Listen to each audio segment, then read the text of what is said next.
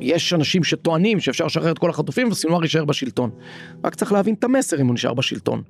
מותר לעשות רצח עם ביהודים, אני אנסה עוד פעם ועוד פעם ועוד פעם, והעולם נותן לי לגיטימציה, כי הוא בעצם, הוא האשים את היהודים ברצח עם.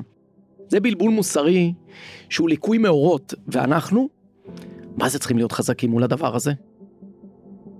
היי, אני הילה וייסברג ואתם מאזינים לצוללת של גלובס. בפרק היום תשמעו הרבה מילים גדולות, למשל אחדות, לכידות, מנהיגות, היום שאחרי, ציונות, מוסר, ואפילו טוב מול רע.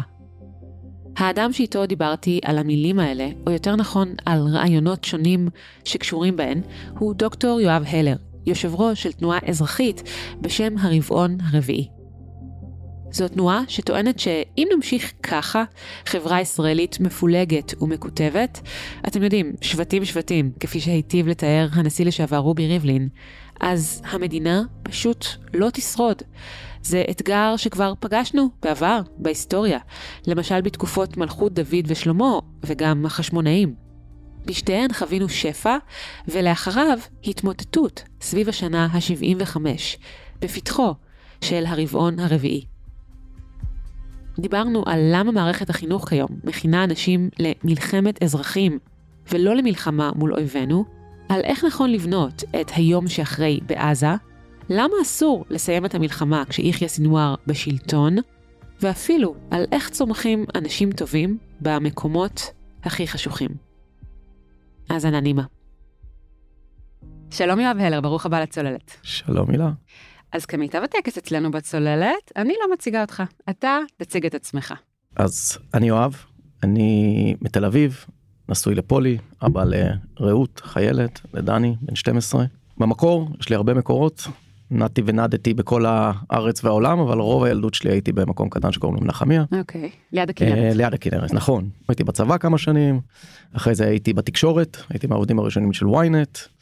עזבתי את ynet, הייתי מ"פ במילואים, אה, בח'אן יונס אגב, נהרגו, אה, נהרגו חמישה חבר'ה שהיו תחת אחריותי, חבר הכי טוב שלי נהרג.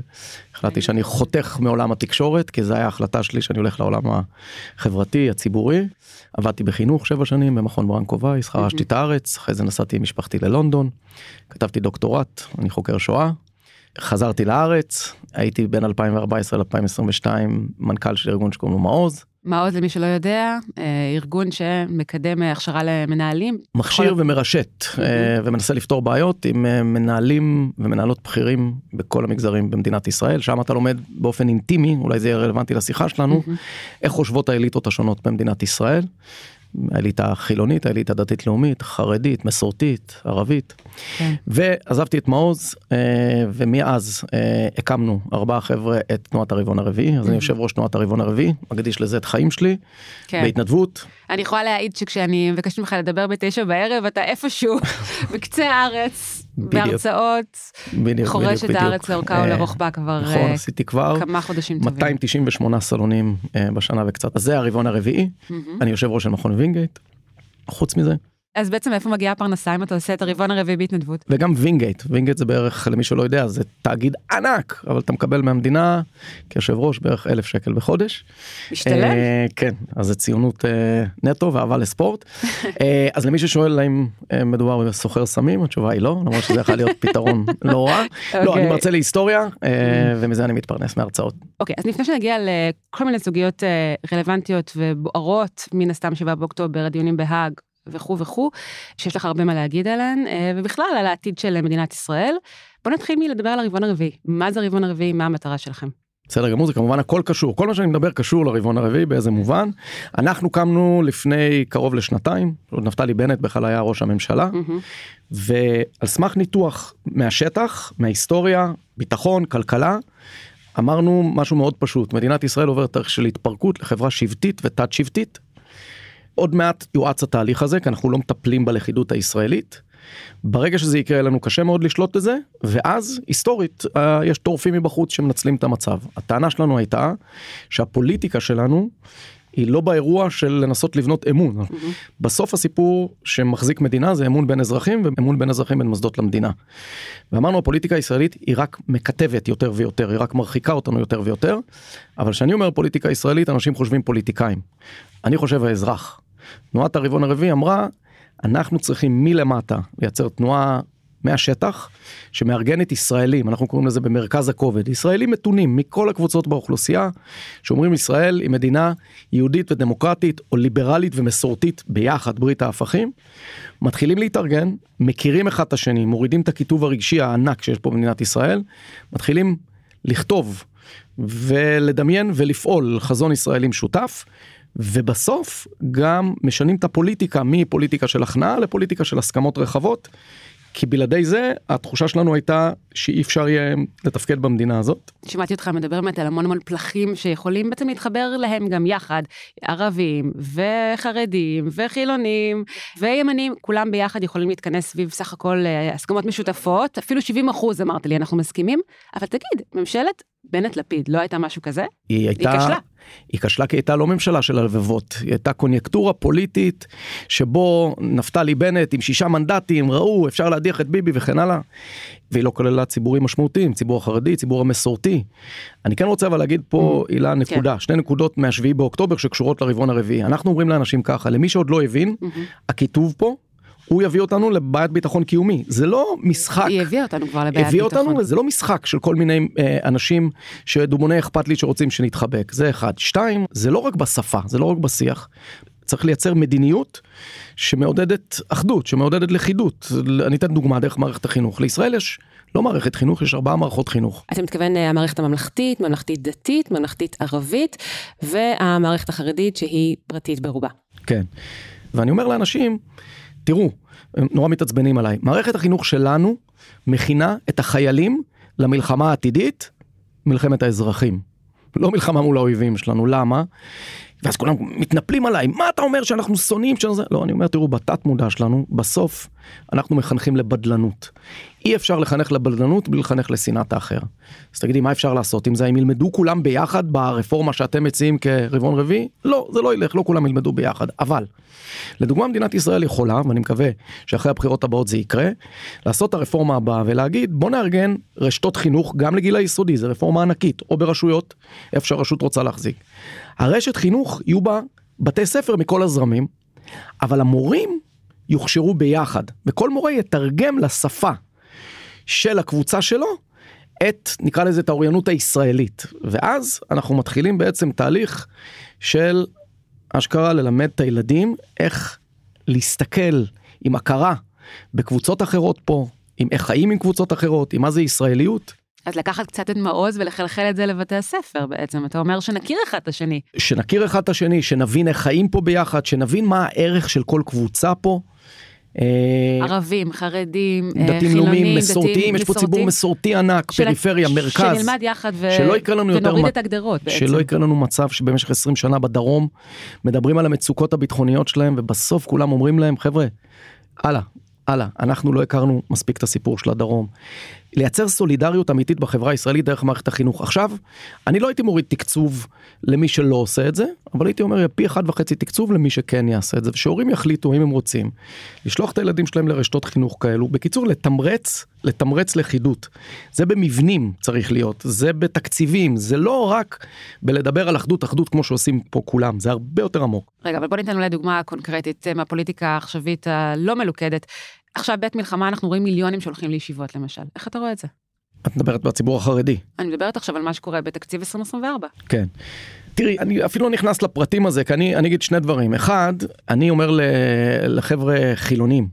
קודם כל, אני כחילוני מכיר בערך של זה שצריכה להיות חברת לומדי תורה במדינה היהודית. זה אחד. ואז אני בא לחבר'ה חרדים ואומר להם תתפלאו, אני ב-2015 אמרתי שצריך חוק יסוד לימוד תורה, שיעגן אחת ולתמיד את לימוד התורה בבסיס התקציב. אבל בתור היסטוריון שגם עסק הרבה במזרח אירופה, mm. לא כולם לומדים כל הזמן תורה. ועכשיו בעקבות השביעי באוקטובר נפגשתי עכשיו עם רב מגדולי התורה, אמרתי לו תראה, ראש ישיבה, אמרתי לו תקשיב לי טוב, אנחנו נצטרך עכשיו צבא גדול וחכם, אהוד ברק אמר קטן וחכם, אני צריך גדול וחכם, זה לא עניין של צדק, זה עניין של קיום. עכשיו הוא התחיל להגיד לי מה אתה אומר ניתן נקבל לא ניתן לא נקבל אמרתי לו תקשיב אני לא אדון שלך אני בסך הכל מבקש שתבוא סביב השולחן, בעיית הביטחון היא גם בעיה שלך, נשב עכשיו, וזה יצטרך פתרון, כן, חרדים בצורה מותאמת, במספרים גדלים, יצטרכו להשתתף בביטחון המדינה. אני כחילוני צריך להבטיח שלא מנסים לחלן אותם, ושאנחנו לא עוברים פה תהליכים שסוגרים לחלוטין את עולם התורה. לא ענית לי על השאלה. הסיפור הזה של מה, כמה כסף עבר בתקציבים לא, לישיבות. זה מקומם. חד משמעית זה מקומם, אני מודה שאני לא מצוי בפרטים, אבל אין ספק שאני כן, אז, ולח, ולמרות זאת אני לא אתחמק. תקציב סקטוריאלי, בטח בעת מלחמה, זה רעה חולה. אני חושב שפה יש אחריות לראש הממשלה, יש אחריות לשר האוצר, קודם כל, ואני חושב שזה הולך להיות בומרנג גם לציבור החרדי, אז אני גם לא מבין את ההיגיון של הדבר הזה. אני כן חושב שצריך להיכנס לפרטים ולא לדבר בפופוליזם, לראות את המספרים ספציפית בהם אני לא שולט ולכן אמרתי את זה, אבל באופן עקרוני, מדינה שהיא כל כולה בנויה על סקטוריאליות היא מדינה שלא תשרוד, ולכן ברבעון הרביעי המטרה שלנו זה לארגן base ישראלי גדול, שמחליט מהם שלושת ארבעת הערכים המכוננים. ואז ארבע, חמש, חמישה דברים, צבא גדול וחכם, מערכת חינוך הרבה יותר אינטגרטיבית, ועוד כמה דברים שאפשר לדבר עליהם אחרי זה, תפיסת הביטחון של ישראל, היא זאת שצריכה להנחות אותנו ואנחנו צריכים לשנות את הפוליטיקה ואחרי 7 באוקטובר זהו אנחנו לא נסבול יותר פוליטיקה כמו שהיא הייתה. אז המטרה היא מה? כלומר להתחיל מלמטה לבנות תפיסה אחרת של החברה הישראלית, היכרות אחרת של הפלגים השונים בתוכה ואז איך זה... לצבור כוח פוליטי ככה. ואז איך זה יחלחל לפוליטיקה אז זה אחד משניים או יש שיטה אמריקאית שנקראת endorsement שבעצם אתה אומר חבר'ה אנחנו מאות אלפי אנשים מגוונים, אהמ. נתתי עכשיו, נתתי לך דוגמה למה תוכנית החינוך שלנו, אהמ. אנחנו נתמוך בכל מי שיאמץ את התוכנית הזאת. זה חוץ פרלמנטרי, ואופציה שנייה היא לשלב בין חוץ פרלמנטרי, שטח, ישראלים מכירים, פועלים ביחד בשטח, וברוח הרבעון גם מפלגה שנכנסת לתוך המערכת הפוליטית. אני גם רואה אותנו כאופציה בשלב מסוים, מצטרפים למערכת הפוליטית, בין אוקיי. אם אוקיי. לבד, בין עם כוחות נוספים, וצריך להגיד, אנשים מטריפים אותנו מאז השביעי באוקטובר, מה אתם הולכים לעשות uh, בעניין הזה, וזה בהחלט דילמה, כי התוכנית שלנו הייתה תוכנית לחמש עד שמונה שנים, והמציאות פה בארץ עולה על כל דמיון, אז יש שאלה, מה השינויים שצריך לעשות כמה שיותר מהר במערכת הפוליטית, כדי שנתחיל לבנות את העשר שנים הקרובות. כולל אותך, נגיד, אתה רואה את עצמך נכנס למערכת הפוליטית? תראה, אני תמיד אמרתי... ואני שואלת את זה כי חשבת על זה בעבר, כן. כן, גם, כן, בוודאי. כן. היו לי כמה הזדמנות להיכנס למערכת הפוליטית, ולא רציתי להיכנס למערכת הפוליטית, כי אני חושב שהיא מערכת בינארית של 0 או 1. מערכת כזאתי, אי אפשר לשנות בה, אי אפשר להשפיע בה. כן ביבי, לא ביבי, היא, היא, לא, היא לא מעניינת. ואמרתי, נפעל כמה שנים לשנות את הפוליטיקה. מלמטה. כל הזמן בסלונים אנשים אומרים לי, למה אתה לא מאשים את המנהיגים? למה אתה לא מאשים את התקשורת? ספוילר, אנשים שונאים את התקשורת, מאשימים בהכל את התקשורת. אה, אתה יודע איך זה. ואני, כן, אבל אני, אני אומר להם את הדבר אנחנו הבא. אנחנו בבועות כאלה, נכון. כל אחד אוהב את התקשורת שלו. יפה, אז זה אגב זה גם מה שאני אומר להם, אבל אני אומר להם את הדבר הבא. המנהיגים לא ישתנו, ימשיכו לכתב. התקשורת תמשיך לכתב, אם אתם חושבים שהיא מכתבת, עד ש... התמריצים השתנו מהאזרחים, אז האחריות היא לאזרחים. אז אני אמרתי, ברגע שיהיה מספיק אזרחים שמבינים לעומק את מושג הלכידות והאחדות, אז זאת מערכת פוליטית שנפתחת ומעניין אותי להיות בה, כי אז אשכרה אפשר לשנות. ואז אתה אומר, תהיה יותר בשלות בציבור להצביע למפלגות. לא מה? רק להצביע. מגוונות, רחבות. מגוונות, רחבות. סטייל שמצ... המחנה הממלכתי, שגם ככה נראית אבל המחנה מובילה הממלכתי, כרגע. היא מובילה כרגע. המחנה הממלכתי קודם כל היא פלטפורמה לא דמוקרטית, לא אמרתי, הרבעון הרביעי זה דמוקרטי. אני חושב שדמוקרטיה זה לא צריך להיות פריימרי זה אפשר לעצב את זה בצורה אה, אחרת אבל דמוקרטיה מאפשרת לאנשים השתתפות המחנה הממלכתי במובן הזה היא מאוד סטגנטיבית ושתיים היא לא הצליחה באמת להביא אולי חד פעמית היא תצליח להביא קהלים מגוונים שמרגישים שהיא מציעה חזון ישראלי היא בעיקר מציעה רוגע שזה מעולה והיא מציעה להחליף את נתניהו. היא פחות מציעה את החזון הישראלי, איך החוזה החברתי נראה. ואנחנו 15 שנה מטאטאים נושאים אסטרטגיים מתחת לשטיח.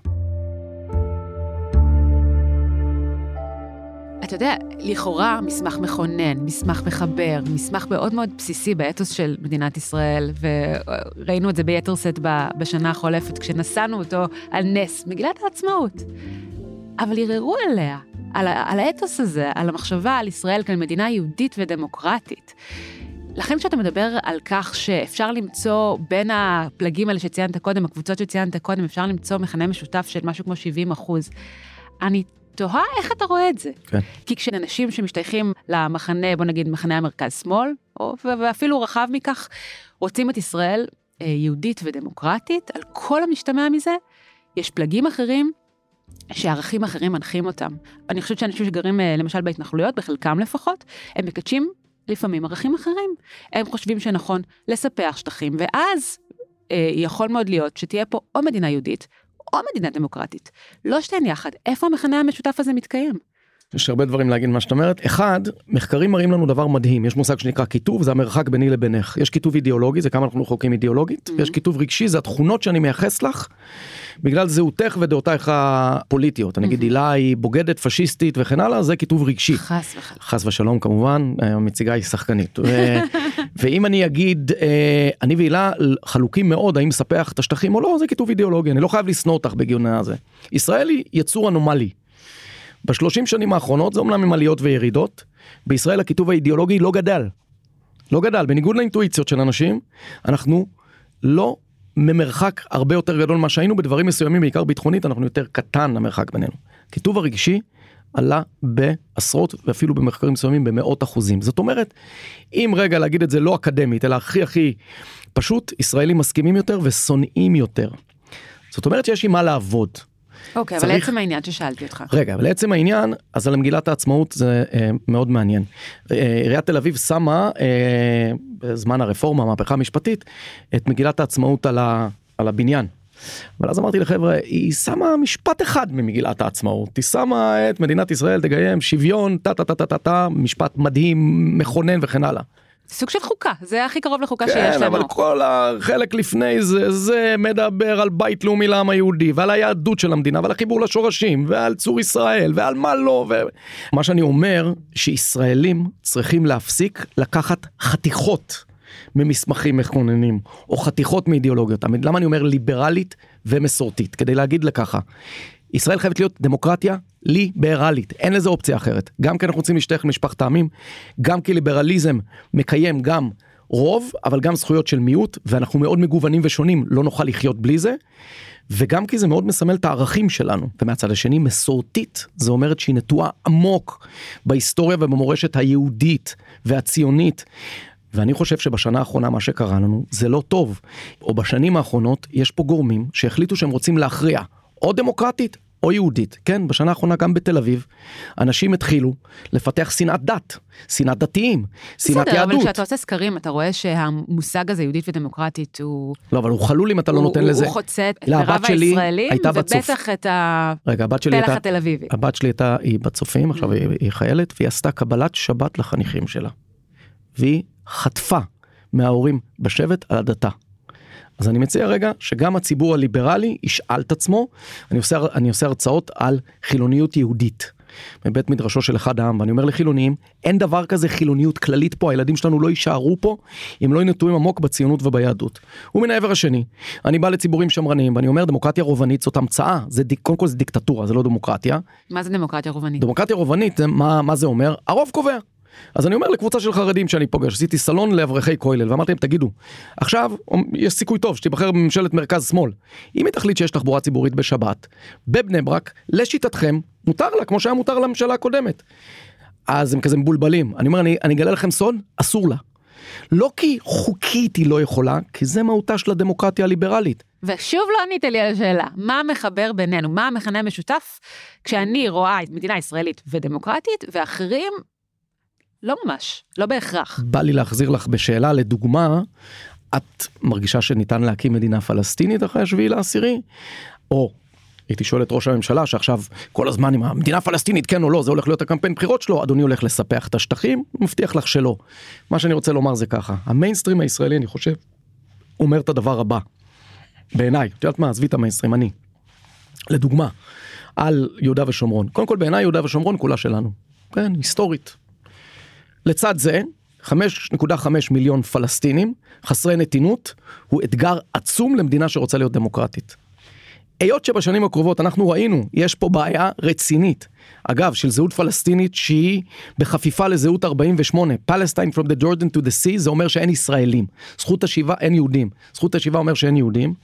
אנחנו צריכים בעיניי נגיד לעבור למדיניות ביטחון הרבה יותר התקפית אל מול אישויות חסלניות, ומנגד לייצר מכלול של הסדרים שבונים אמון בכלל ב-10-15 שנים הקרובות.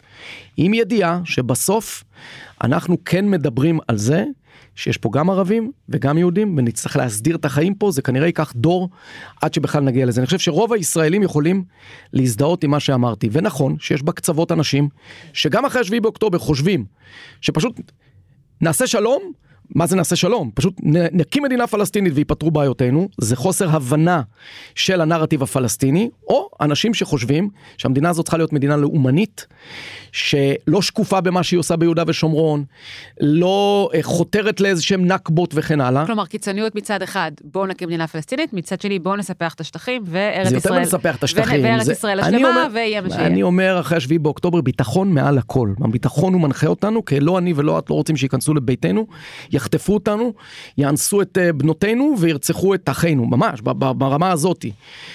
אני חושב שאם מדברים על ביטחון מעל הכל, על זה שכן, זו דמוקרטיה ליברלית עם המון המון שורשים מסורתיים, עם זה שיש לכל קבוצה פה מערכת הפעלה שונה, זה הכל. פשוט צריך להכיר את מערכות ההפעלה, כל אחד מגיע ממקום אחר לצדק, ואני אתן דוגמה אחרונה. Mm. כתבתי עכשיו פוסט אחרי שבג"ץ עשה את הפסיקה שלו, שביטל את עילת הסבירות. אז לא התעסקתי עם הביטול. באיזה מובן? אני חושב שאגב בג"ץ טעה שעכשיו עשה את זה בעת מלחמה, אבל אפילו לא התעסקתי עם זה, ולא התעסקתי עם חשבונאות. אמרתי שאני מכיר בכאב של כל הצדדים על מה שהיה פה בשנים האחרונות, אבל שבואו רגע לא, לא נתעצבן מזה כרגע, כי אחרי הבחירות נצטרך לחוקק פה חוק יסוד החקיקה בהסכמה, ובואו נסביר למאזינים משפט על חוק יסוד החקיקה. זה לדוגמה יגיד שחוק יסוד עובר ב-80 מנדטים. ואז ממילא בג"ץ לא יכול לבטל חוק שעובר ב-80 מנדטים. אולי ניתן הקדמה ונסביר שכיום פשוט חוק יסוד זה דבר שהוא סוג של בדיחה, כי אתה פשוט יכול להחליט שחוק הוא חוק יסוד, ולחוקק אותו כמו כל חוק רגיל, לבד מן הכותרת, אבל, וזהו, הוא חוק יסוד. אבל כולם, כולם השתמשו בו בבדיחה. נכון, חוק נכון. ראש הממשלה החליפי, שהוא חוק יסוד, שינה את המבנה הקונסטיטוציוני שלנו עבור בני גנץ. שוב, הוא רצה לעשות טוב, בני גנץ תמיד רוצה לעשות טוב וממלכתי, רק צריך להגיד, חוק יסוד ששינה, פתאום המציא את ההמצאה הזאת ראש ממשלה חליפי. מספיק עם זה, לכולם. הסכמה רחבה על חוק יסוד, 80 מנדטים בעיניי, ואז בג"ץ הרבה פחות התערב. אבל אז מה עשו לי אנשים? מימין ומשמאל התחילו לתקוף אותי. כי אני אמרתי שבג"ץ mm. לקח יותר מדי דרור לעיתים, ואמרתי שהממשלה הזאת, המלא מלא מלא הזה, כמעט ריסקה לנו את החברה הישראלית. Mm-hmm. ואז אלו אמרו, אתה לא מאשים את אלו מספיק, ואלו אתה לא אלו מספיק. ואז אני אומר לאנשים, תגיד, אבל אתה מסכים שצריך חוק יסוד החקיקה? כמעט כולם אומרים כן, אנחנו רואים בסקרים. אז אני אומר, חבר'ה, אי אפשר להתבוסס כל הזמן במריבות העבר. יאללה, אנרגיה של עתיד. אם רובנו מסכימים על חוק יסוד החקיקה, בוא נעשה את זה. רגע, חוק יסוד החקיקה, כלומר חוק שיסדיר איך מחוקקים חוקים במדינת ישראל, מהו חוק יסוד, איך מחוקקים אותו ואיך הוא נבדל מחוקים רגילים. ואז ברוב מיוחד. מה מערכת היחסים עם בית המשפט העליון, ואיך מחזקים את הכנסת מול הממשלה. שלא לדבר ש... על כך שאם תהיה לנו חוקה, אז בכלל איתה ויהיה הרבה יותר סדר וטוב. אז אני חושב שחוקה לאט, לאט לנו, זה בהחלט נדבך בחוקה. אני חושב שאנחנו, אני אגיד משהו שישמע סחי, אבל אני סחי. אנחנו צריכים לאהוב אחד את השני בשביל לכתוב חוקה. וואי וואי וואי. לא הבנת מאיפה אה, זה. כן, אני בהכי... אמרת לי שאתה לא בדובוני אכפת לי וחיבוקים סביב המדורה. אבל זה לא דובוני אכפת לי, אנחנו צריכים לאהוב במובן הכי בסיסי של לתת אמון אחד בשני, של לדעת שיש מערכות הפעלה שונות, של להבין מה הערך של כל קבוצה שמביאה בחברה הישראלית. אחרת אי אפשר לכתוב חוקה. איך נכתוב חוקה? אנחנו לא יכולים להיות בנויים רק על הסדרים, את יודעת למה? קודם כל כי יש לנו אויבים חיצוניים, איראן. התוכנית האיראנית היא להשמיד אותנו בתוך 25 שנה. אני מתחנן שכל ישראלי יאמין להם, זאת אימפריה יוצאת דופן במושכלותה, באסטרטגיות שלה. אנחנו לא נוכל לעשות את זה בלי לגלות אחד את השני, להבין שיש לנו שתי מטרות פה, בית לאומי לעם היהודי ומדינת מופת שנותנת זכויות לכל האזרחים פה ושהיא באמת באמת מדינה גם כלכלית גם חברתית וגם תרבותית פורחת. שאנחנו נפסיק לתמרץ קיטוב כעם אז נחליף את ההנהגה. אני לא חושבת שאנחנו מתמרצים קיטוב כעם. ודאי שכן, תסתכלי, האלגוריתם הוא משאל העם הכי טוב. תראה מי הכי פופולרי היום בסקרים, בני גנץ, הוא ההפך הגמור מקיטוב, הוא מנסה לפנות אל המשותף. קודם כל זה מצבי, בוא נראה שהוא נשאר עם זה. דבר שני, אני לא יודע אם את יודעת, 32% מהישראלים מאמינים לתיאוריית קונספירציה, או, או אני אפילו לא רוצה לצטט אותה, אבל תיאוריות הקונספירציה חוגגות מכל כיוון כרגע. אנחנו רואים סקרים שהקיטוב עולה בתוך העם, ואני אגיד יותר מזה, האלגוריתם מראה לנו דבר מאוד פשוט. כי הוא, הוא הסקר הכי גדול. ככל שתכתב יותר ברשתות, אתה תקבל יותר לייקים, יותר שיתופים, יותר זה. מה זה גם השם הפוליטיקאי? לא, זה אני כאזרח. אני החלטתי לשתף פוסט שהוא פוסט מקטב. לכן אני לא מקבל שאזרחים כל הזמן מטילים את האשמה על הפוליטיקאים. בוא נשתנה אנחנו, ודרך זה נשנה את הפוליטיקה. תראה, יש מחנאות, אין ספק. אה, אבל אני חושבת שעמוק בפנים הרבה מאוד ישראלים מרגישים שהם רוצים אה, מנהיגות אחרת מלכדת. זאת הבשורה של השביעי. בטח, בעת הזו. ממש מסכים איתך, זאת הבשורה. הגדולה. תראי, בגלל זה גם ההתלבטות שלנו הרבעון הרביעי.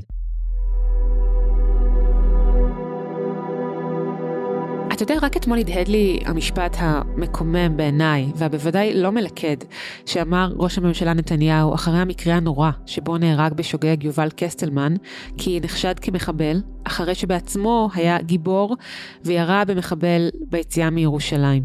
נתניהו אמר, אלה החיים. הוא uh, התייחס למדיניות חלוקת הנשק uh, לאזרחים כשהוא אמר את זה. הציטוט המלא הוא צריך להמשיך במדיניות הזו, נשלם על כך מחיר, אלה החיים. אז אתה יודע, להנהגה יש השפעה, ויש לה אחריות. טוב, אז יש פיל בחדר ששמו נתניהו, אני מבין שאני נאלץ לדבר עליו ואני אדבר עליו, אני אומר כך. למה אתה לא רוצה לדבר עליו? אני חושב שזה מסוג הדברים שתוקעים. קודם כל, רגע, ראש הממשלה בנימין נתניהו שירת את עמו במשך הרבה שנים.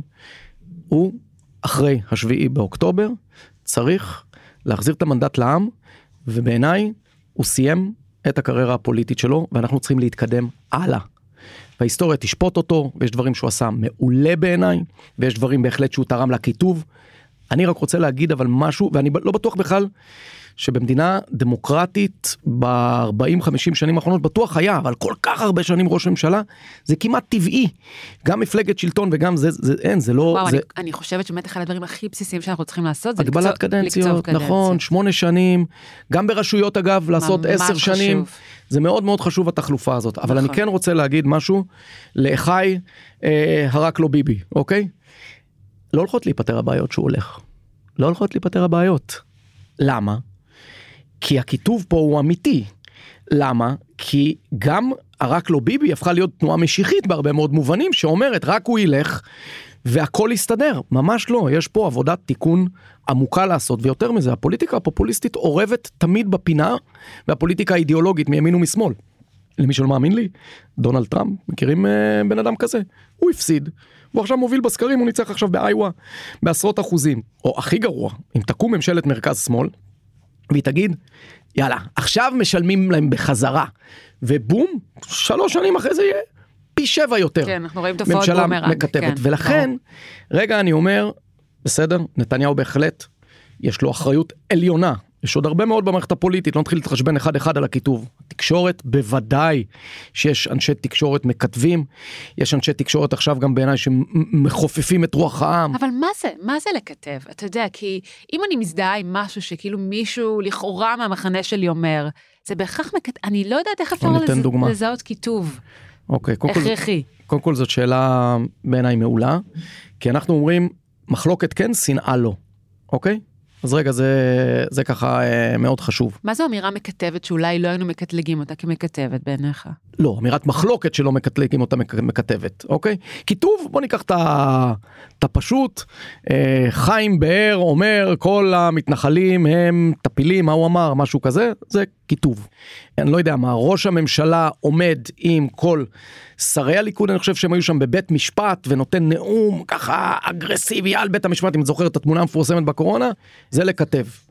להגיד שאתה חושב שבית המשפט העליון לקח לעצמו חירויות יתר ב-25 שנים האחרונות, ובכך הפר את האיזון בין הרשות המחוקקת לרשות השופטת, לרשות המבצעת, mm-hmm. לא מכתב, זה עמדתך, זה עמדת מחלוקת, ולהגיד לך בחזרה, אבל אתה לא מכיר בערכו של החשיבות של זכויות המיעוט. הנה, התחלנו מחלוקת, יאללה, בוא נדבר. אבל אני לא מתחיל להגיד, בואנה אתה פשיסט, אתה כל מה שאתה רוצה זה לקבור את... ויותר ויותר פוליטיקאים שעלו, החליטו שהם הולכים על כל הקופה, שהם הולכים על הראש של אוכלוסיות. אני אשאל את זה אחרת דווקא מהעבר השני של המתרס. אמירה כאילו מהמחנה שיותר שייך, מזוהה עם המרכז שמאל, שהיא אמירה מקטבת. כי יש הטוענים שגם ארץ נהדרת מקטבת. מה זאת אומרת? הילה, תן לי את דוגמה. יודעת איך מדברים על חרדים בסלונים שאני מגיע אליהם, בציבור הליברלי? איך? זוועת עולם. טפילים, דברים מהסוג טפילים, הזה. גנבים, משתמטים, מוצצים לנו את הדם. עד- בוא, נו, זה, זה דבר מטורף. רגע, בוא נכיר את החרדים. יש המון המון חולאים בחברה החרדית, והמון דברים מדהימים בחברה החרדית. אני חושב שצריך צבא גדול וחכם, ולכן צריך להגיע להסכמה עם החברה החרדית ולהתגייס, ואני חושב שלימודי חול, לא לימודי ליבה, לא, לא נקרא להם ליבה, ליבה שלי, לא ליבה שלך ולא ליבה שלו. מתמטיקה ואנגלית? זה הבנתי קצת עושה, אה, מעורר פחות מחלוקות. לדוגמה, כן, לימודי חול. לימודי חול הוא דבר כן. שצריך. מכאן ועד מערכת של דימויים. פסבדו אנטישמי ממש, וואו, בוודאי, זה כיתוב נוראי וגם כנגד המתנחלים. ומן העבר השני, כל תיאוריות הפרוגרס שמגיעות מהימין. למה, מה, למה אתה צריך את זה? אתה יכול להתווכח איתי, אתה יכול להגיד, אני חושב שהאופן שבו אתה תופס מגדר, הוא מסכן את לכידותה של המשפחה אה, המסורתית. אבל אתה קורא לי פרוגרס, אתה מייצר, מתחיל לייצר פה תיאוריות קונספירציה, שאני איזה בן אדם ש... זה בדיוק ההבדל בין קיטוב לבין מחלוקת. עכשיו מה קורה? יש פוליטיקאים ועיתונאים שמתלבשים על זה. ואז הם מקבלים תיאבון והם מנסים להכניע את הצד השני. זה מה שעשתה ממשלת הימין על מלא מלא. וזה לא עובד. אגב, גם אוסלו זה 61 מנדטים עם מיציבושי שהתקבלו על באמת הסכם היסטורי בדיעבד, אני תמכתי בו. אבל בהגינות, זה לא שונה מה... או לא מאוד שונה. ואני יודע שהמון בציבור הליברלי יכעסו עליי, מה... במובן מהמחאה המשפטית. עכשיו מה יגידו, מה פתאום, המחאה המשפטית משנה את מבנה המשטר אתה שלנו. מתכוון שאתה מנסה לעשות מהלכי טורבו, ואז זה מתהפך עליך. מנסה לעשות מהלכים ענקיים, משני מציאות, ללא הסכמה רחבה, ללא שכנוע, ללא הבנה שאתה צריך קונצנזוס, יהיה לך, יהיה לנו מאוד קשה, כי יח- המדינה שלנו היא מאוד מגוונת. יחזור אליך כבומרנג, כן. ואת זה אני חושב שצריך לשנות, ורק משפט אחרון בעניין הזה. אנשים אומרים לי, רגע, אז אתם אנשי ה- כזה המתונים, אז זה אומר שלא מכריעים על שום דבר, אתם מטשטשים הכל. ואני אומר הפוך, הפוך, כל מי שניסה לעשות האידיאולוגי מלא על מלא מלא, איך זה עובד לו? אתה רוצה חוק יסוד החקיקה? בהסכמה רחבה זה יקרה. באמת אמירה שאני משוכנעת שאתה מזדהה איתה, וגם היה כאן פרופסור אה, ידידיה שטרן שדיבר על זה, שאם צד אחד יכניע צד אחר, זה היה כמובן בעיצומה של אה, התקופה של מהפכה המשפטית, אז כולנו הפסדנו. וחשבתי על המשפט הזה גם ביחס למצב הנוכחי, נגיד אל מול הפלסטינים. אם נכניע, אולי כולנו נפסיד? למרות שכל כך קשה לנו לחשוב כרגע על הצד האחר ועל הצרכים שלו לאור המצב המזעזע ש, שחווינו ו, ועודנו חווים. אבל האם זה נכון גם אל מול שכנינו? בבסיס את ממש צודקת, אבל גם בחברה הישראלית, לא בכולם אני אומר לך לתת אמון. יש אנשים שבאמת אם המדינה היא לא כמוהם, מצידם שתישרף. לא, בהם לא צריך לתת אמון, אבל למה אני אומר את זה? כי רגע בוא נדבר על הפלסטינים, על הסכסוך הישראלי ערבי, יש לנו שלושה איומי ענק. כן. איראן, וזה בעצם הג'יהאד האיסלאמי כ- כתופעה שרוצה להשמיד אותנו. זה משתלב עם הזהות הפלסטינית, שאני ממליץ ממש לקרוא את ספרם של עינת וילף ועדי שוורץ, מלחמת זכות השיבה, שמראים איך הזהות הפלסטינית הולכת יד ביד עם 48, לא עם 67. זה לא טוב. והאיום השלישי, זה ראינו, זה התנועה הפרוגרסיבית שמאשימה אותנו שאנחנו חלק מהזרוע של המערב בפרויקט הקולוניאליסטי. למה עניתי את כל שלושת האיומים האלה לשאלתך על הסיפור עם הפלסטינים? Mm. אנחנו נצטרך להכריע את הסכסוך במובן הזה, כן, בכוח הזרוע, לא את כל הערבים ואת כל המוסלמים חס ושלום, אבל כל מי, בעצם מה קרה בשביעי באוקטובר? קרסה פרדיגמה שהייתה פה. גם ז'בוטינסקי וגם בן גוריון אמרו, כוח הזרוע שלנו, יש לו תפקיד רק אחד. להוציא מהראש של האויבים שלנו את זה שיש סיכוי שמדינת ישראל היא אירוע חולף שניתן להשמיד אותנו. ברגע? שנוציא להם את זה מהראש, הם יבואו לשולחן המשא ומתן. רגע, קודם כל זה קרה. אחרי 40 שנה הגיע, או 30 ומשהו שנה, הגיע האויב מספר אחד שלנו לשולחן המשא ומתן, כי הוא הבין, סאדאת, אי אפשר להכניע אותנו. גם עם הפלסטינים התחלנו לעבור תהליך לא רע בעניין הזה, אבל בשנים האחרונות צמחה לה פה מפלצת רב זרועית ששמה איראן, שמנצלת גם את הזהות הפלסטינית של 48, שמנצלת את הבלבול המוסרי המטורף של תנועה פרוגרסיבית בארצות הברית. את זה צריך להכריע, ולכן צריך להיות הרבה יותר התקפיים מול אישויות טרור, שהם, אני קורא להם אישויות רשע. אני חקרתי רשע, מה ההגדרה של רשע? כל מי שהגאולה שלו היא המוות שלך, זה רשע. כל מי שאנחנו מזהים אותו ככזה, אי אפשר לתת לזה לצמוח. זה אחד, מלחמה הרבה יותר התקפית. שתיים, אנחנו צריכים להתחיל לנהל הסדרים, או לא לנהל הסדרים, לעצב הסדרים. אגב, עושים טעות גדולה עכשיו בעזה, האמריקאים בסך הכל רוצים מאיתנו תוכנית. מה התוכנית שלכם? ואני אומר, בסיוע של מדינות ערב המתונות והעולם המערבי, אנחנו יכולים גם לעזה וגם ביהודה ושומרון לייצר מצב, אין טעם לדבר על, על אנד גיים, אין טעם, צריך לתכנן את המשחק עצמו, לא את סוף המשחק. זאת אומרת, איך מייצרים מערכת ביטחונית שמגנה על כולם. איך מייצרים מערכת חינוכית שהיא שונה? די לוותר על זה, אי אפשר יותר לוותר זהו, על זה. אתה יודע, דיברנו ככה באחת השיחות המקדימות שלנו על כך שישנה הדוגמה של יפן אחרי מלחמת העולם השנייה, אתה יודע, הם היו מפלצות אדם, האמריקאים נכנסו לשם ובאיזשהו תהליך של אינדוקטרינציה אה, וחינוך, אה, קשה לי להגיד חינוך מחדש, אבל כן, חינוך, מן שם. חינוך מן היסוד, הצליחו להביא אותם למקום אחר. אני חושבת שאי אפשר לקחת את הדוגמה הזו בהכרח אלינו. אני לא למה? חושבת, כי אני חושבת שהפער התרבותי וגם נקודת המוצא הזו, שיש בה, אתה יודע, איזשהו פטרנליזם, היא, היא בעייתית. אוקיי, בוא נתחיל מההערה השנייה. אני לא מעניין אותי פטרנליזם או לא, אני יודע דבר אחד.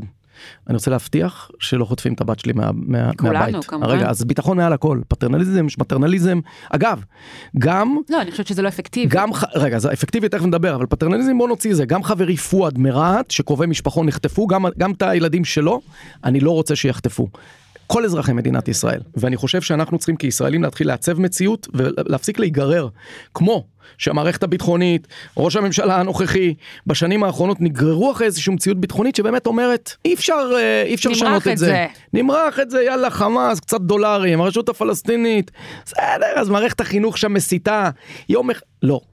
אנחנו צריכים לעצב מציאות במובן הזה, אפרופו פטרנליזם, בהפוך, להגיד, חבר'ה, אנחנו נהיה הרבה יותר שקופים ובהירים לגבי המטרות שלנו. המטרות שלנו הם קודם כל ביטחון, המטרות שלנו שתהיה מדינה יהודית ודמוקרטית, המטרות שלנו הם כאלו וכאלו וכאלו. מנגד, קודם כל, אנחנו לא ניכנס לשום תהליך מדיני או תהליך שלום עד שלא תוותרו מראש על זכות השיבה. למה? כי אני לא מנהל משא ומתן עם התליין שלי. זכות השיבה אומרת שזהו. ראינו מה היא אומרת בשביעי באוקטובר, ראינו את התוצאה.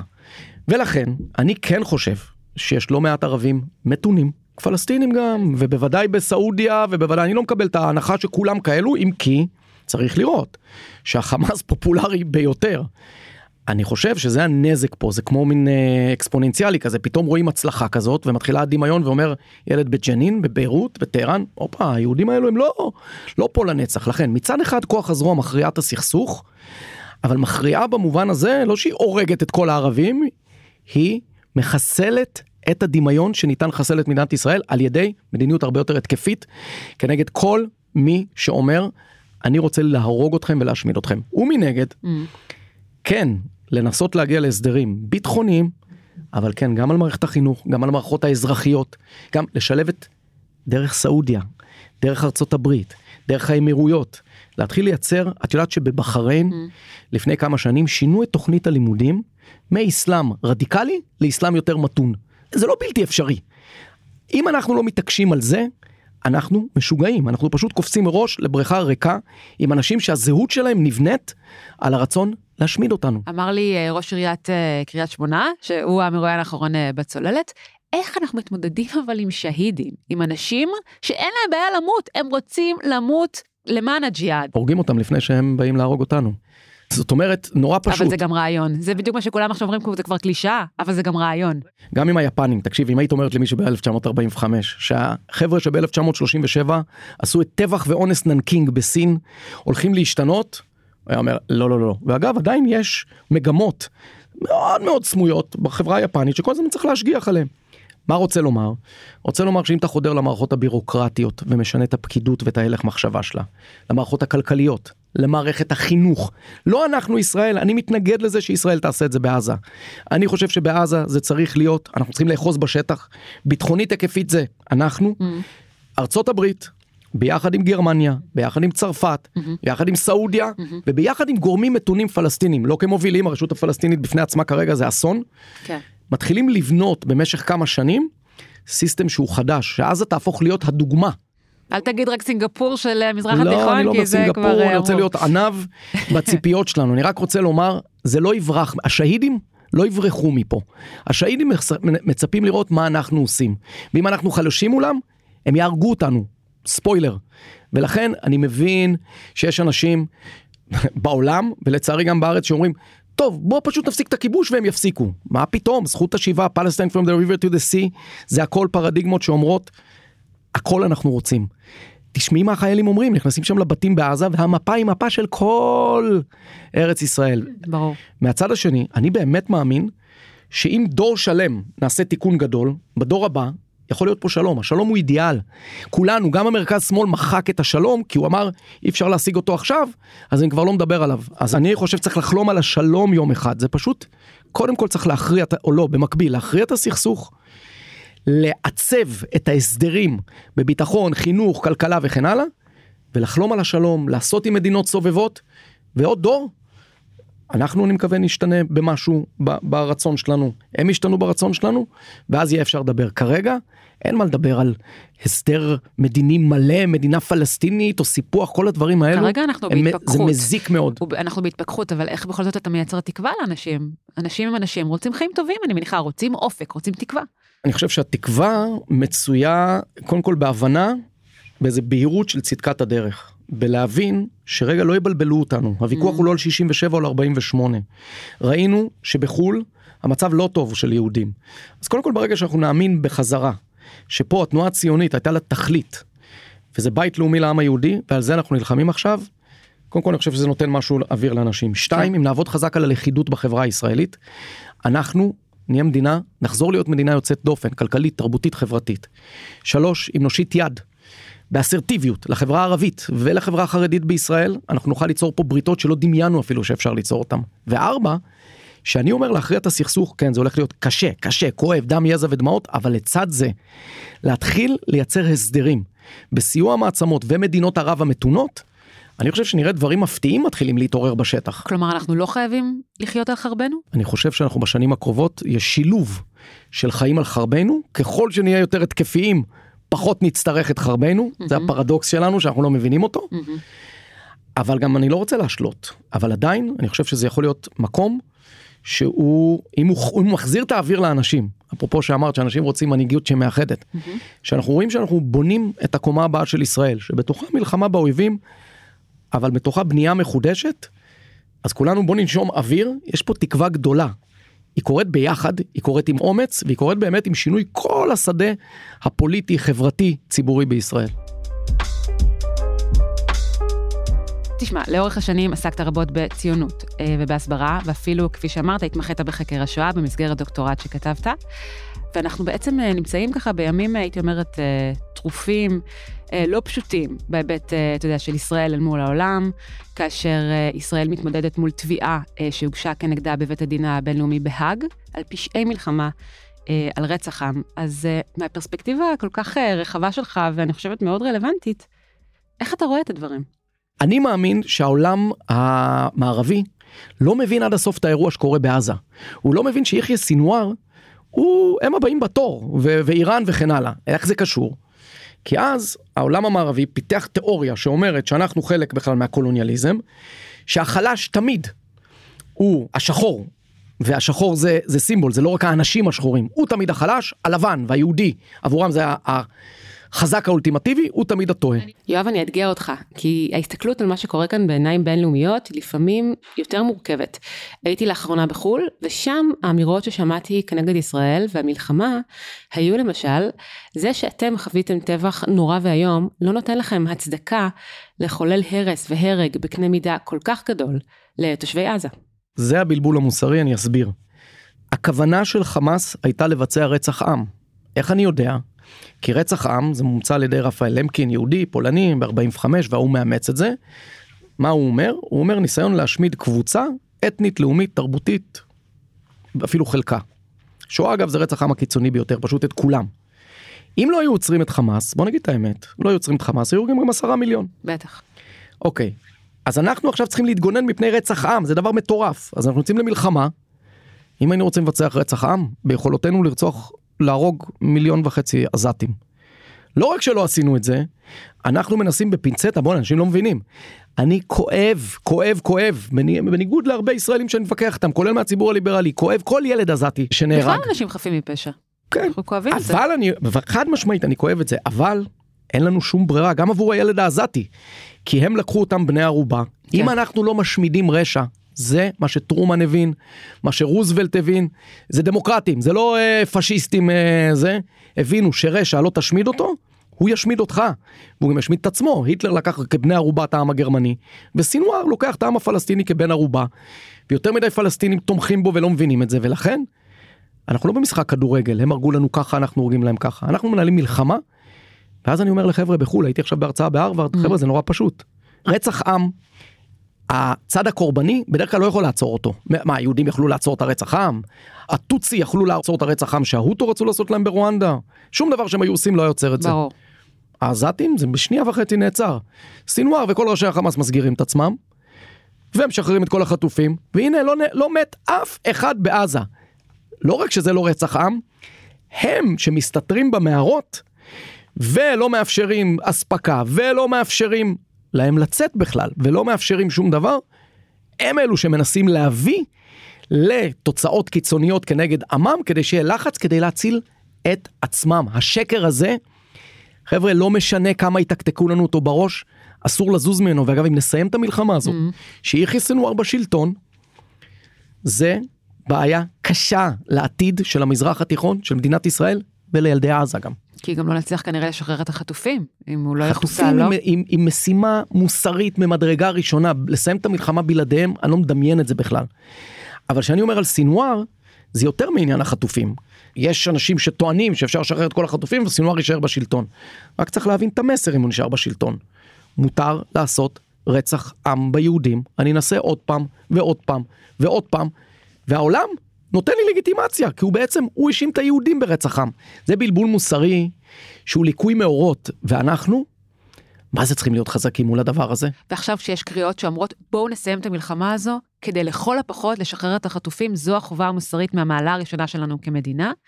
וגם החשש שאם uh, אכן ייווצרו עוד ועוד ועוד קריאות כאלה ותנועה כל כך חזקה בכיוון הזה, ייווצר קרע, אגב כיתוב, קרע איום בעם, בין אלה שטוענים שזה מה שצריך לעשות ולשחרר את החטופים לזה באמת חובתנו המוסרית, לבין אלה שיקיריהם אה, נפלו, ויגידו, לשם מה בכלל יצאנו למלחמה הזו? אז אני מה עושים? רוצה להגיד כמה דברים על זה. איך יוצאים מהמלכוד הזה? קודם כל אני רוצה להגיד משהו. לכל האנשים שהם דיכאוניים לגבי מה עשינו בעזה. כבר השגנו בעיניי הישגים משמעותיים. כלומר, הייתה הנחת יסוד של סינואר, ובעיניי גם נסראללה חיכה לראות מה אנחנו עושים. אנשים אמרו שנסראללה ייכנס למלחמה, הרי היה הנחה, הנחה כן. כזאתי, אם אנחנו, ככל שעומק עזה, אז הוא יפתח במלחמה. הפוך. נסראללה חשב שאנחנו מפחדים בכניסה קרקעית. ברגע שהוא ראה שאנחנו לא רואים בעיניים, נכנסים קרקעית והולכים כדי לשחרר את החטופים ולהביא את ראשי החמאס, בעיניי זה כבר מייצר תחילתה של הרתעה. בענווה אני אומר את זה, בצניעות וכן הלאה. אנחנו עושים עבודה, חיילי צה"ל עושים עבודה מפוארת בעזה. עכשיו, אנחנו מגלים שיש שהם, עזה עילית ועזה תחתית. בדיוק, שהם בנו לנו שם באמת מפלצת, והם עשרות אלפים, והעם תומך בהם וכן הלאה, וזה מסובך. מאוד. אז עכשיו את הוויכוח, אני הייתי מנהל קודם כל, לא בצורה מקטבת אלא במחלוקת. כי אני שומע אנשים אומרים זה נורא ואיום הממשלה הזאת, צריך לעצור הכל עכשיו, שחרר את כולם וכן הלאה. שנייה, שנייה, שנייה. קצת ענווה. אתה יכול להגיד, אני תוהה, האם כרגע ניתן להכריע את החמאס, ואם לא כדאי לעשות עכשיו איזושהי עסקה, אני מתנגד לזה, אני חושב שעסקה כוללת של כולם, כולם, את כולם ולעצור את הלחימה. אבל אני אומר בענווה שאני מבין את הסיכון בזה, במקום להתחיל להתגולל על הממשלה ומן העבר השני, אנשים מהצד השני, שמתחילים גם כן, גם להיות דיכאוניים לגבי ההישגים שלנו וגם לשלול כל הסדר, זה גם מסוכן. עכשיו אני אגיד את דעתי, אז ברגע שאמרתי זה מסובך, אין לי את כל המודיעין, אני חושב שצריך המון המון ענווה פה, אני לא מקנא במקבלי ההחלטות, אני חושב ששתי המטרות הן מטרות עליונות, גם לשחרר את החטופים וגם להכריע את החמאס. אני חושב שאנחנו כן יכולים להסתכל על זה כמאבק ארוך טווח ולהגיד, ייתכן שבשלב מסוים תעצר הלחימה, אבל מבחינתנו המלחמה לא נעצרה. עוד שנה. אבל אז לא יתנו לך חטופים. ואני לא בטוח, כי יכול להיות שיש כל מיני הסדרים שאתה יכול להגיע אליהם, שכן ייתנו את החטופים. Okay. אוקיי. אני גם מכיר כל מיני דברים, אני לא רוצה להיכנס אליהם. אני לא בטוח שלא ייתנו את החטופים, כי במובן הזה זה בעצם תהיה איזה הפסקת אש מאוד ארוכה, שאומרת את הדבר אחד, חברים, כמו שאמרתי מקודם, מול רשע, אתם עוד תראו אותנו עוד מלא פעמים, בואו בינתיים נעשה איזשהו אה, הסדר, אבל בגדול, אנחנו חייבים כל הזמן עקב בצד אגודל להבין שאין אה, פה אפס או אחד, זה מאוד מאוד קשה, את שניהם חייבים בטווח זמן סביר להשיג, גם ההכרעה, גם החטופים, אין לי מספיק מידע בשביל להגיד מה עומד על השולחן כרגע. טוב, אז דיברנו על כך שאתה היסטוריון והתמחית בחקר השואה. ולא רק שהתמחית בחקר השואה, אלא ניסית לרדת לשורשו של הרשע בטבע האדם אל מול הטוב שבו. וכמובן זה מתחבר אל המציאות הנוכחית שלנו, אנחנו ניצבים מול מה שנראה כמו רשע הכי, הכי מזוקק שיכול להיות בימים האלה, אבל יש גם המון טוב, אז מה למדת מהדוקטורט שלך על השואה? מה בדיוק חקרת? וממה אפשר אולי אפילו לשאוב אה, תקווה בימים האלה. קודם כל הסיפור על הדוקטורט שלי mm. הוא שאני לא כתבתי על רשע, אני עסקתי המון ברשע לפני הדוקטורט. Mm. ובאיזשהו שלב זה נמאס לי, זה פשוט השחיר לי את הנפש, כמה אתה יכול להתעסק עם זה כבר. מה למדת על רשע? אנחנו כבני אדם מה? טובים רעים מיסודנו? לא, מה אנחנו? אז אני ניסיתי לעסוק בשאלה, מה זה ניסיתי לעסוק בשאלה? אני אה, בהמון קריאה. אה, וגם קצת כתיבה אה, בשאלה שנגיד הספר המכונן שלה ב-1993 נכתב על ידי ההיסטוריון כריסטופר בראונינג, ספר mm-hmm. שנקרא אנשים רגילים, mm-hmm. שניסה להבין למה גדוד 101 של משטרת הסדר הגרמנית, 450 שוטרים שלא חוו את המלחמה, לא חונכו בתקופה הנאצית, בוקר אחד אומרים להם, שלום, אתם הולכים לרצוח 1,500 יהודים. התגובה בגדוד הזה שאומרים להם את זה, המפקד שאומר להם את זה בוכה, תקשיבי טוב, מטורף. הם בהלם, הוא אומר מי לא רוצה לעשות את זה וגם 15% אומרים טוב אני לא רוצה לעשות את זה, גם נותן להם בחירה. הם רוצחים אותם. בערב יש להם סיוטים הם גמורים אה, לא מאמינים שאי פעם הם מתנדבים. אוקיי עכשיו קחי שנה קדימה הם רצחו 80 ומשהו אלף יהודים אותם אנשים. עוסק בשאלה למה הם עשו את זה. רגע הם היו מהסס? זה שלא, הם היו מהמשטרה הגרמנית, 아, אה. שוטרים רגילים, הבנ. אנשים שרובם כנראה מהניתוח בכלל היו קומוניסטים. לא נאצים. ואתה שואל את עצמך, זה מפלצות, זה אנשים רגילים, אז אני כל הזמן ניסיתי לד... לנסות להבין בחיי. ממה נובע, ממה צומח רשע? כן, ממה? זה תגלה מתוך... לי, יואב, אני ממש סקרנית. לא, אז אין לזה תשובה, אני חושב שזה שילוב של מבנים חברתיים שמעודדים קונפורמיות וציות לסמכות ולא תמיד אה, מעודדים רגישות לסיטואציות בירוקרטיות או סיטואציות שרירותיות. לצד זה שאנחנו, בכולנו, יש איזשהו קונפליקט אה, מוסרי מתמיד. זה מה שאני אומר, עבודת מידות היא עבודה מתמידה, בגלל זה תכף נדבר, הלכתי על הטוב. כן. ויש אצל אה, אה, מי מאיתנו נטיות פסיכולוגיות יותר כבדות, אה, שהן יותר מועדות, יש מי שהן פחות כבדות. יש בכלל תיאוריות שאומרות שאנחנו מחליקים לתוך תפקידים מאוד מהר וצריך להיזהר מהדבר הזה. אני חושב שזה גם גם וגם. וכמובן יש את העניין של אינדוקטרינציה דה-הומניסטית שבעצם מה זה? קללות אה, זה? זה אומר להוציא בני אדם ממשפחת האדם. מה עושה מלחמה מה הסכנה בלאומנות נגיד? לא, אני מפחד אני תראו אמרתי פה דברים מאוד משמעותיים על ואפילו אגרסיביים על הצורך להילחם ולהכריע את הסכסוך נגד מי שרוצה להשמיד אותנו. מה אני מפחד אבל מהצד השני. Mm. שנגרר ללאומנות שבו אתה מוציא ממשפחת האדם בני אדם. לא, הערבים הם בני אדם. המוסלמים הם בני אדם. יש בקרבם אויבים שרוצים להשמיד אותנו, אותם אנחנו צריכים להרוג, אבל אתה לא מתחיל לייחס תכונות של תת אדם לבני אדם. אמר לי אה, דוקטור מיכאל מילשטיין, שראיינתי כאן, אה, ממש בתחילת המלחמה, אמר לי, יש שיר של שלום חנוך שאומר, האויב שלך הוא בדיוק כמוך, תשכחו מזה, האויב שלך הוא לא בדיוק כמוך, וזה בלבל אותי.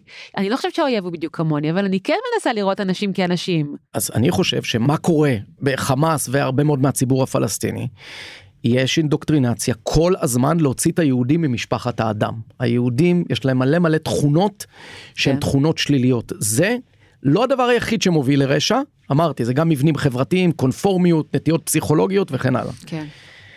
תראי, אחד הטקסטים המכוננים ברשע, mm. הוא הטקסט שהלוחם נוח'בה, הלוחם, המחבל נוח'בה, מתקשר לאימא שלו, לדעתי זה היה ממפלסים, כן. ואומר לה, רב, כן. אמא, רצחתי את האישה הזאת, רצחתי עשרה, עשרה יהודים, יהודים, והיא אומרת לו, הרוג עוד, עוד. זה רשע מזוהה, זה מישהו שהוא במצב גאולי. כן. מנגד, ניסיתי להילחם אה, נגד התופעה שאומרים, זה לא אני, זה המחקר הרבה לפניי, קטונתי, שהרוצחים הם מפלצות. לא, הרוצחים הם בני אדם, בוא נבין מה, את ההחלטות שלהם, כדי שנדע איך להיות יותר מוסריים. אבל אז אמרתי, גם אנשים שעשו טוב, שבחרו טוב, כל הזמן חינכו אותנו שהם מלאכים. אולי הם לא מלאכים, אולי הם בני אדם רגילים, שבצמתים קשים ומשברים בחרו בטוב ולא ברע. כך הגיבור של הדוקטורט שלי, צבי שפיגל, שהיה אבי התאומים מאושוויץ, היה יהודי, מנהל חשבונות, שהוא מגיע, מנגלה אומר לו, התאומים הם ילדים, אתה אחראי עליהם, אם משהו יקרה לך אתה תמות. והוא בהתחלה עושה להם ממש מסגרת חינוכית, אבל הוא אומר, אני לא רציתי, זה לא להציל אותם. רציתי לשרוד. כלומר הנה, זה שגרה, לא זה. ולאט לאט מתפתח בו נפש של מציל. ואני מנסה בדוקטורט להבין מה זה, מה זה אותו מטען של נפש של מציל, אני כבר אומר. שזה קשה מאוד בדוקטורט אחד להגיע לזה. אתה גם מתאר את הרקע שממנו הוא בא, המשפחה שבה הוא גדל, זאת אומרת הוא גדל באיזשהו אקלים, באיזושהי סביבה שטיפחה את זה. הוא גדל בסביבה חינוכית, כן. סביבה שטיפחה את זה. כן. הוא אדם שיש לו איזשהו מצפון שפתאום מתעורר. כן. ומצפון זה דבר שמתעורר ברגעים קשים, וגם ראיתי את כוחה של קבוצה. כל פעם שהוא עשה דברים יותר קבוצתיים, זה גם הטעין אותו, והטעין את המוטיבציות שלו יותר ויותר לעשות טוב. ואני חושב שאנחנו כולנו צריכים להיות, שוב, בצורה הכי קלישאתית, טובים יותר, ואמרתי שיש טקסט שמסמל עבורי את הרשע המוחלט, יש גם טקסט מהמלחמה הזאת, יש הרבה, אבל גם את הטוב המוחלט. Mm-hmm. שחר פרידמן, זיכרונו לברכה, חייל uh, שנהרג במלחמה, uh, יש לו משפחה uh, מופלאה, כתב טקסט שאני ממליץ לכל ישראלי פשוט לעשות גוגל, שחר פרידמן, ולראות את הטקסט שהוא פשוט אומר לנו, תהיו טובים. ושם הוא ממש מפרט וואו. מה זה טוב. וזה בחור צעיר שעומד להיכנס למלחמה, חווה בשביעי באוקטובר, הוא ראה מראות נוראים, כי הוא נלחם, צנחן. והטקסט הזה, אמרתי לאימא שלו, זה באמת טקסט מכונן על טוב. כל בתי הספר בישראל, בעברית ובערבית, צריכים ללמוד את הטקסט של נער, נער, בחור צעיר, שרואה את המוות מול העיניים בשביעי באוקטובר, ומה הוא בוחר לכתוב לפני שהוא נכנס למלחמה? תבחרו בטוב. נגמר לנו הזמן, אבל אני חייבת להגיד לך שאני חושבת שאנשים רואים באופן שונה טוב ורע. בסופו של דבר הטוב שלך הוא לא הטוב של מישהו אחר, ואולי פה גם uh, נעוץ האתגר הגדול. טוב, אז עכשיו נגמר הזמן, אבל אני לא אוותר לך. מצוין. אה, כן, זאת אמירה רלטיביסטית, זאת אמירה uh, של יחסיות, שאני אומר צריך להיזהר ממנה. יש... לא, זה האתגר בעיניי. כן, אבל בסדר, אבל, אבל אז אנחנו צריכים לחזור, כמו שאמרתי, אנחנו יוזמים. אתה תגיד טוב, ומישהו אחר פה לצדך יגיד יראה טוב אחרת, וחמאס רואים טוב אחרת. עבדנו. אבל בגלל זה אנחנו צריכים להסכים על מהו הטוב שלנו במדינת ישראל, ואת יודעת מי איפס אותנו? הנשיא ביידן, מה הוא, מה הוא עשה? הוא בא ונאם נאום מאוד פשוט, והוא אמר, יש טוב ויש רע.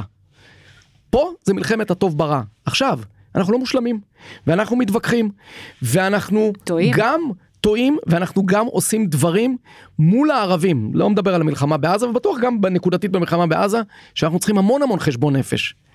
זה כבר הפרטים. בתמונה הגדולה יש לנו מערכת ערכים שאסור להיות מבולבלים.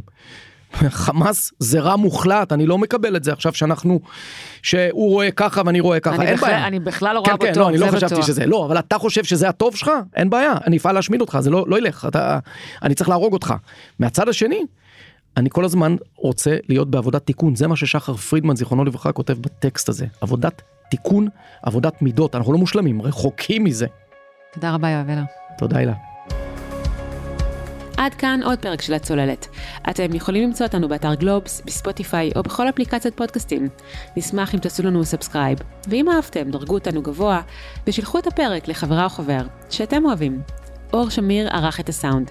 אם יש לכם הצעות למרואיינים, לנושאים לפרקים, או תגובה מכל סוג שהיא, אתם מוזמנים, אבל באמת מוזמנים, ואני ממש אשמח לשלוח לי מייל בהילה, h-i-l-a, מקף אמצעי w, את גלובס, globes.co.il, או לחפש אותי במדיות החברתיות השונות.